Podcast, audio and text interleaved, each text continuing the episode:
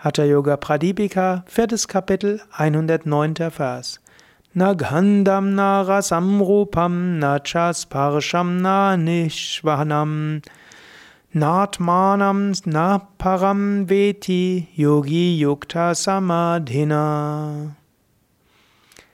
Der Yogi, der in Samadhi verankert ist, riecht, schmeckt, sieht, fühlt, hört nichts und ist sich seiner selbst nicht bewusst. Wenn du wirklich in Samadhi bist, dann riechst, schmeckst, siehst, fühlst, hörst du nichts. Was auch eine Aufforderung ist.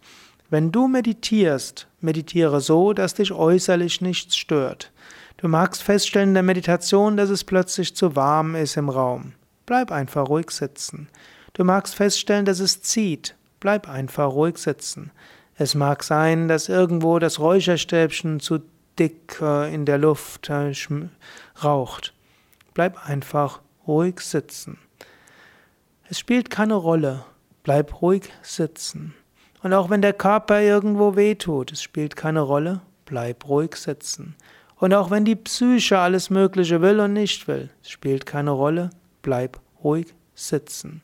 So sagt auch Patanjali, dass Asana hilft, über die Dvandvas hinauszugehen, über die Dualitäten, über ruhig sitzen zu sein zu bleiben. Und übe Gleichmut gegenüber allem, was im Geist kommt und im Geist geht. Gegenüber allem, was die Sinneseindrücke dir sagen. Gegenüber allem, was körperlich kommt. Wenn du meditierst, wenn du in einer Asana bist, nimm dir vor, du bleibst ruhig und du lässt dich von nichts beeinflussen. Sei einfach ruhig. Und wenn Gedanken kommen, lass sie kommen, lass sie gehen.